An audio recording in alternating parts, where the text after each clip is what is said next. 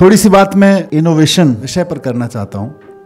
विशेषकर school innovation but overall innovation के बारे में कि एजुकेशन में हम इनोवेशन पे कैसे काम करें। इनोवेशन के साथ सबसे बड़ी प्रॉब्लम एजुकेशन में यह हो गई कि हम innovation for the sake of innovation करने लगे। क्योंकि इनोवेशन करना है, इसलिए इनोवेशन करना है। इनोवेशन क्यों करना है, ये हमने तय नहीं किया पहले। और इसीलिए शिक्षा इनोवेशन का शिकार हो गई। शिक्षा में बड़ी दुर्घटना घट गई कि शिक्षा में रोज इनोवेशन हो रहे हैं और रोज शिक्षा उसका शिकार हो रही है। एक आईआईटी का निकला हुआ स्टूडेंट शार्प माइंड हार्वर्ड या एमआईटी से पढ़ने के बाद सोचता है शिक्षा में कुछ इनोवेशन करने की ज़रूरत है और वो एक शानदार ऐप बनाता है और शानदार कोई इक्विपमेंट बनाता है और उसको लाके दे देता है, लो जी, मैंने इनोवेशन किया है। उसकी ज़रूरत थी कि नहीं थी? ज़रूरत क्या थी? ये तय हुए बिना उसने कुछ बना दिया। मेरा एक ही अनुरोध है कि मंत्री हूँ रोज़ाना सुबह नौ दस बजे के आसपास। अपने घर पे जब भी होता हूँ तो बैठता हूँ। पब्लिक ओपन पब्लिक कार्स होते हैं विदाउट अपॉइंटमेंट भी बहुत लोग आते हैं। उसमें रोज सुबह बहुत सारे इनोवेटर्स आते हैं। और उनका दावा होता है, साहब, ये अगर आपने कर दिया ना, ये अगर आपने अपने एजुकेशन डिपार्टमेंट लागू कर दिया तो उसके बाद आपकी प्रॉब्लम तो solve and you would be the best education minister in the world आपकी सारी समस्याएँ खत्म हो जाएँगी। मैं उनसे कहता हूँ, यार, एक काम कर लो। ये सारा प्रयोग, तामझाम, टंट्रम जो मेरे पास लेके आए हो, ये किसी स्कूल में अभी तक अप्लाई किया है? हाँ सर। फलाने राज्य के एक फलाने स्कूल में किया हुआ है। कितने बच्चों पे सर, एक क्लासरूम पे किया हुआ है। जहाँ भी उनका जुगाड़ होता है वहाँ का प्रयोग वो बता देते हैं। मैंने कहा, एक काम करो, थोड़ा अपना जुगाड़ और लगाओ। जाके मेरे कुछ प्रिंसिपल्स से मिलो दिल्ली के, कुछ प्राइवेट स्कूल के प्रिंसिपल से, कुछ गवर्नमेंट स्कूल के प्रिंसिपल से, कुछ टीचर्स से मिलो, उनके साथ बैठ के झक मारो थोड़ी देर। आप क्लासरूम में सॉल्यूशन प्रोवाइडर बन के नहीं, पहले सॉल्यूशन प्रोवाइडर की समझ बनाने के लिए क्लासरूम में जाके टीचर जब बात कर रहा है मेरे बच्चों से, जाके क्लासरूम में बैठो तो सही। चाहिए क्या? अभी आपको यही नहीं पता चाहिए क्या? क्योंकि आपको टेक्नोलॉजी आ गई, क्योंकि आपको प्रोग्रामिंग आ गई, क्योंकि आपको कोडिंग आ गई, क्योंकि आपको बोलना आ गया, क्योंकि आपको प्रोडक्शन आ गया, आप कुछ बना लाए और ले आए। मैं मार्केट नहीं हूँ, मैं स्कूल हूँ। तो इनोवेशन क्यों करना है? पहले यह तय कर लिया जाए। जब हम इनोवेशन क्यों करना है यह तय करेंगे तो पहले यह तय होगा कि हमको एजुकेशन क्यों देनी है। एजुकेशन क्यों देनी है? पहले यह तय कर लिया जाए। और फिर यह देखा जाए कि कन्वेंशनल ऑर्थोडॉक्स प्रेजेंट तरीकों में से कौन कौन से तरीके उसमें फेल हो रहे हैं। आखिर इनोवेशन की ज़रूरत क्या है? इनोवेशन की खातिर तो इनोवेशन नहीं करना है ना? इनोवेशन तो इसलिए करना है कि आपको ये प्रॉब्लम है कि हम जो करना चाह रहे हैं, हम जो हासिल करना चाह रहे हैं, हम एजुकेशन के माध्यम से समाज को, बच्चे, अपने बच्चों को ह्यूमैनिटी को जहाँ लेके जाना चाह रहे हैं, वहाँ हम ले नहीं जा पा रहे। हमको एजुकेशन की स्कूलिंग से कॉलेज से जो हासिल करना है, वो हम हासिल नहीं कर पा रहे हैं। इसलिए कुछ इनोवेटिव तरीके निकालते हैं हमारे कन्वेंशनल तरीके ऑर्थोडॉक्स तरीके, परंपरागत सारे तरीके या वर्तमान तरीके फेल होते जा रहे हैं तो कुछ इनोवेशन निकालते हैं। फिर आपका इनोवेटिव काम इनोवेशन कामगार साबित होगा। नहीं तो आपका इनोवेशन मार्केट साबित होगा। पूरा का पूरा इनोवेशन मार्केट बन के हमारे पास खड़ा हुआ है एंड गोल के बिना।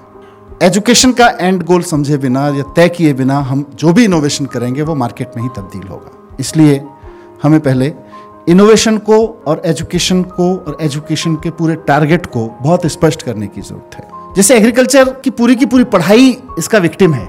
तय हुआ होगा किसी एक समय पे साहब एग्रीकल्चर पढ़ाना है।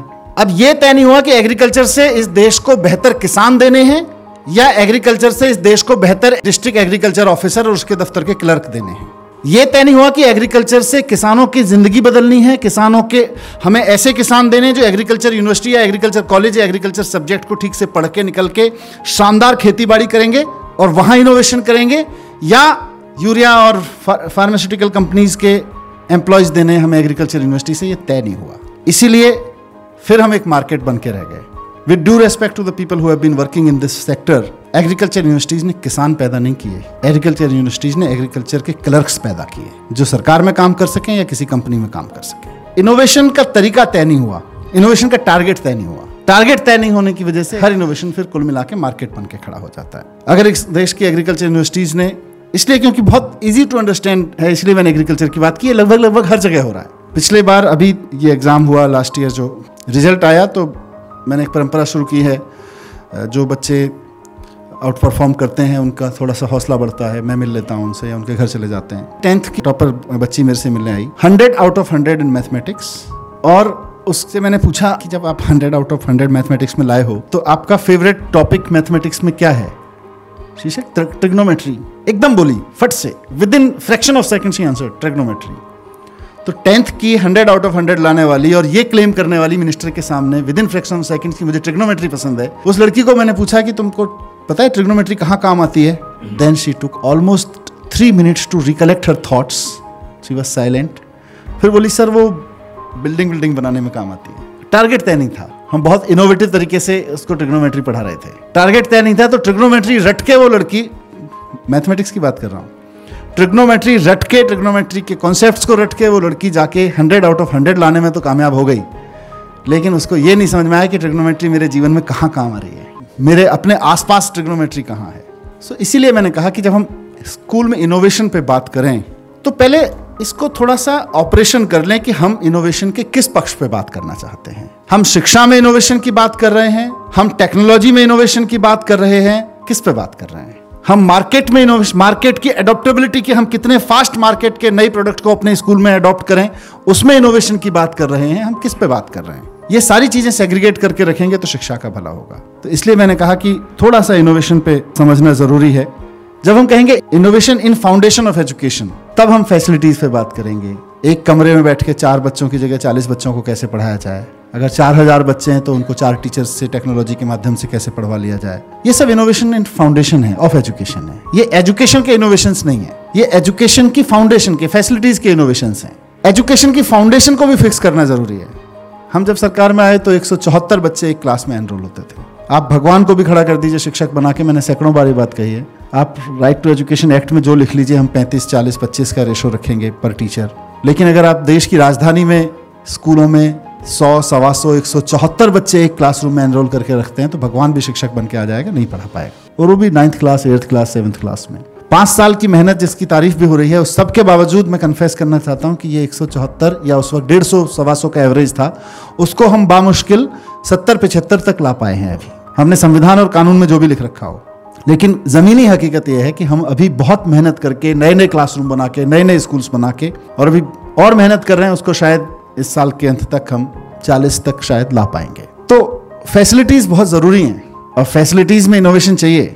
और दिल्ली जैसे शहर में जहाँ एमसीडी अपने तंत्र पे चलता है डीडीए अपनी जगह चलता है सेंट्रल गवर्नमेंट अपने हिसाब से चलती है मॉल के लिए जगह जल्दी मिल जाती है स्कूल के लिए मिलती है, उस सब में इनोवेशन ही चाहिए था। और आज सौ सवा सौ का एवरेज कम से कम सत्तर के एवरेज पे आ गया है, उन्हीं इनोवेशन की वजह से। एजुकेशन को बजट दिया, एजुकेशन बिल्डिंग्स बनाई, जहाँ भी हो सकती थी स्पोर्ट्स फैसिलिटीज़ और तमाम लाइब्रेरी, लैब ये सब डेवलप किया। मैं स्कूलों में जाता था तो मुझको बिल्डिंग साफ़ सुथरी भी चाहिए। मैं प्रिंसिपल्स टीचर से कहता था तो जनरली उनका कहता था, जी, आप हमें बता दो, पढ़ाएँ कि झाड़ू लगाएँ? सही क्वेश्चन था उनका। बता दो जी, अब चार हेक्टेयर चार उसमें एकड़ का प्लॉट छः एकड़ का प्लॉट जिसपे सौ, सवा सौ, पचास, सौ, साठ कमरे बने हुए हैं। सत्तर, अस्सी टीचर्स की टीम है। दो, तीन हज़ार बच्चे, दो दो, तीन तीन हज़ार बच्चे, दो शिफ्ट्स में पढ़ते हैं। तो अगर उस बिल्डिंग को साफ़ रखने का काम करना है तो एक ही काम हो सकता है फिर, कि साठ, सत्तर टीचर्स में से कम से कम रोज आधे टीचर्स को कहा जाए जी झाड़ू लगाओ बिल्डिंग चमका के रखनी है। फिर बच्चों को पढ़वाने का काम कैसे लेंगे उनसे? प्रिंसिपल्स ने भी मुझसे कहा, जी, आप बता दो। मतलब इस भाषा में नहीं कहा, पर कन्वर्सेशन में निकल के आया कि जी नल की वॉशरूम जो ठीक करता रहता है, टोंटी ठीक कराएँ, पंखा ठीक कराएँ वायर ठीक कराएँ, पानी पीने का ठीक कराएँ या बच्चों को पढ़ाएँ। बात जायज़ है। इसीलिए उनको उस तरह से फैसिलिटेट किया गया। मतलब दिल्ली में तो principals with due respect to our own education system principals की यह हालत थी कि पाँच पाँच हज़ार रुपये की पेमेंट की पावर्स थी उनको उसके बाद में सारी पेमेंट्स की पावर डायरेक्टरेट में थी। मैंने पूछा भाई क्यों? बोले नहीं सर अकाउंटेबिलिटी बनी रहती है। मैंने कहा यार एक प्रिंसिपल के ऊपर जिसको तुम ये भरोसा कर रहे हो कि वो तीन हज़ार बच्चों का भविष्य बना देगा। उस पर यह भरोसा नहीं है कि वो पचास साठ हज़ार रुपए ईमानदारी से खर्च कर लेगा। टैबूज थे कुछ ब्यूरोक्रेसी के, जो तोड़ने पड़े। उसमें भी काफ़ी इनोवेटिव तरीका अपनाया गया। कुछ जगह दादागिरी दिखाई गई, कुछ जगह प्यार से समझाया गया। नहीं मैंने तो नहीं माने तो लड़ा झगड़ा गया। हाँ टीचर्स को बोले, जी फैमिली रजिस्टर भरने जाएँगे। अब साहब, भारत सरकार ने कह दिया फैमिली रजिस्टर भरना है तो दिल्ली के किसी आई ऑफिसर की हिम्मत नहीं है जो कह दे, नहीं जी फैमिली रजिस्टर हम टीचर्स से नहीं भराएँगे। अब भारत सरकार ने टारगेट दे दिया है तो सारे ब्यूरोक्रेसी लग जाती है जी। अब तो चाहे खुद भरना पड़े, रात को जाके हम तो भर के दे देंगे। चाहे टीचर्स को लगाना पड़े, मैं बच्चे कौन पढ़ाएगा? वो सर, लेकिन ये भी ज़रूरी है। ये 2015 में ही एनकाउंटर हो गया था मेरे साथ। तो मैं पूछा, क्यों भाई? नहीं सर, ये भारत सरकार का रजिस्टर नहीं भरा जाएगा। कैसे होगा? फैमिली रजिस्टर कैसे बनेगा? मैंने कहा, भाड़ में जाए, तुम्हारा फैमिली रजिस्टर मेरे बच्चों को पढ़ाने से कोई नहीं रोक सकता। फिर जब तर्क कुतर है तो थोड़ा सा मिनिस्टर होने का फ़ायदा हो जाता है डेमोक्रेसी में। फिर कुतर्क के सामने चलती नहीं है। तो मैंने पूछ लिया एक ऐसी मीटिंग्स में ब्यूरोक्रेट्स की। मैं एक बात बताऊँ, इन टीचर्स को जब हमने भर्ती किया था तो इनके फैमिली रजिस्टर भराने की योग्यता पे कोई प्रश्न था उसमें? कोई पेपर था? मैं एग्ज़ाम तो लेते हो बी का, कि बच्चों को पढ़ाना आता है कि नहीं आता? काम कराते हो क्लर्कों वाला? तो क्लरिकल एग्ज़ाम ही ले लेते, जब यही कराना था तो। तो मान गए फिर। और पिछले चार साल से आप सब लोग गवाह हैं इस बात के, कि ये फैमिली रजिस्टर भरवाना और ये सब काम जो बाहर वाले दूसरे डिपार्टमेंट्स के काम थे, वो सब बंद करवा दिए गए।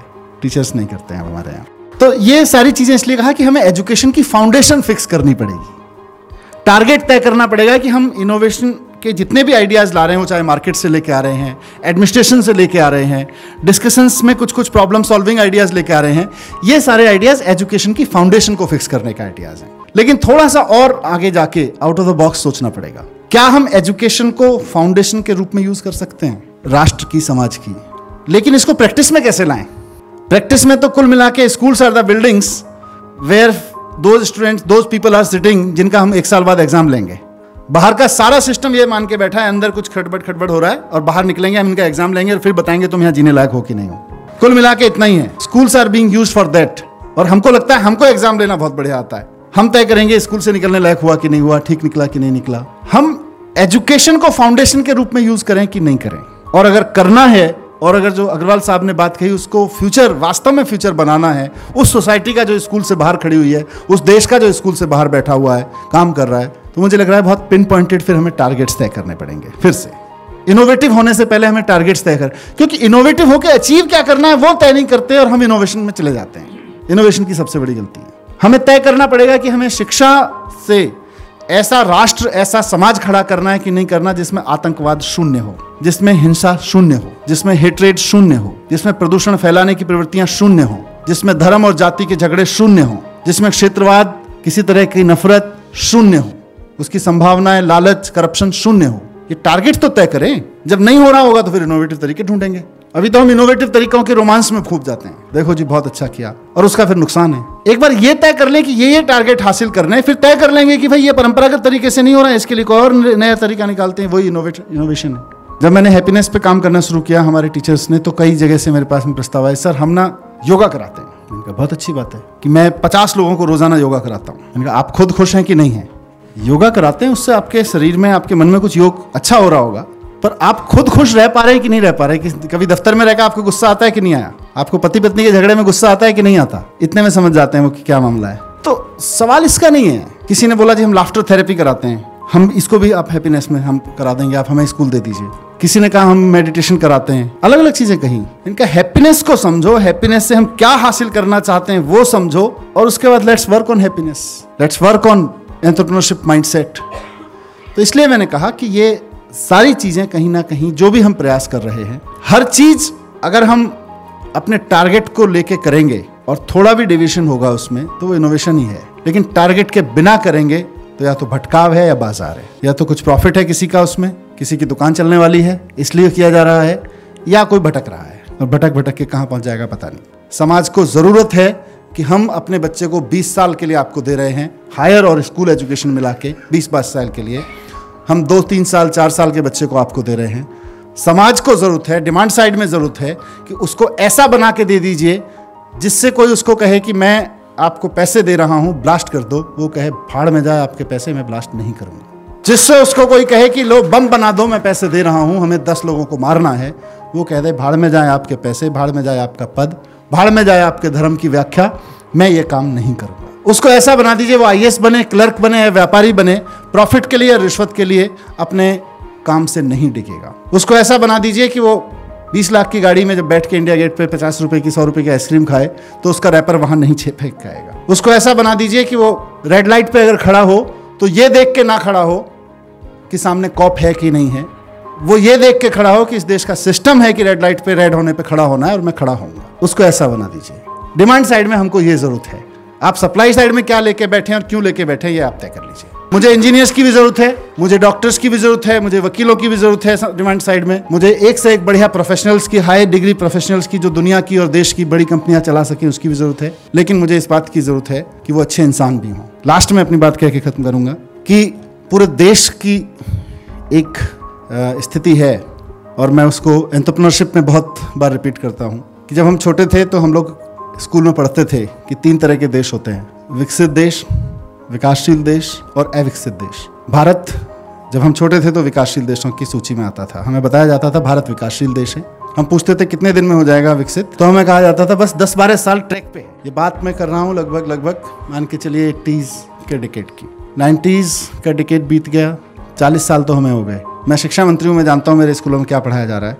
आज भी हम अपने बच्चों को चालीस साल बाद यही पढ़ा रहे हैं, तीस साल बाद। पैंतीस साल बाद की तीन तरह के देश होते हैं और भारत विकासशील देशों की श्रेणी में आता है। तो कहीं तो कोई चूक हुई है हमसे कि हम राइट ट्रैक पे और बहुत एस्पिरेशंस के बावजूद आज आप नाम ले लीजिए दुनिया का। You name the international company उसका हेड या उसका फेस या उसका बैकबोन कहीं ना कहीं कोई इंडियन माइंड है इंडियन टैलेंट है। आज हम वहाँ खड़े उसके बावजूद हम ये अपने बच्चों को क्यों नहीं पढ़ा पा रहे हैं कि हमारा देश विकसित हो चुका? या हमारा देश वास्तव में विकसित कैटेगरी में क्यों नहीं आया? डेवलप कैटेगरी में क्यों नहीं आया? मेरा मानना है, हमसे एजुकेशन में एक सबसे बड़ी चूक ये हुई है कि हम सब चाहते हैं कि हमारा देश विकसित बने और हमारा डिमांड साइड का एनालिसिस है साहब, कि हमने एजुकेशन में सबसे बड़ी गलती ये की है कि हमने जॉब सीकर्स पैदा किए हैं जॉब प्रोवाइडर्स पैदा नहीं किए। हम अपने स्कूलों में, मैं तो प्राइवेट स्कूल्स में भी गया हूँ, दिल्ली के गवर्नमेंट स्कूल्स में भी गया हूँ और जगह जगह मैंने जाके पूछा है, बच्चों क्यों पढ़ना चाहते हो? आप में से कितने लोग नौकरी करना चाहते हैं? 99.9 परसेंट बच्चे हाथ उठा के कहते हैं, हम नौकरी करना चाहते हैं.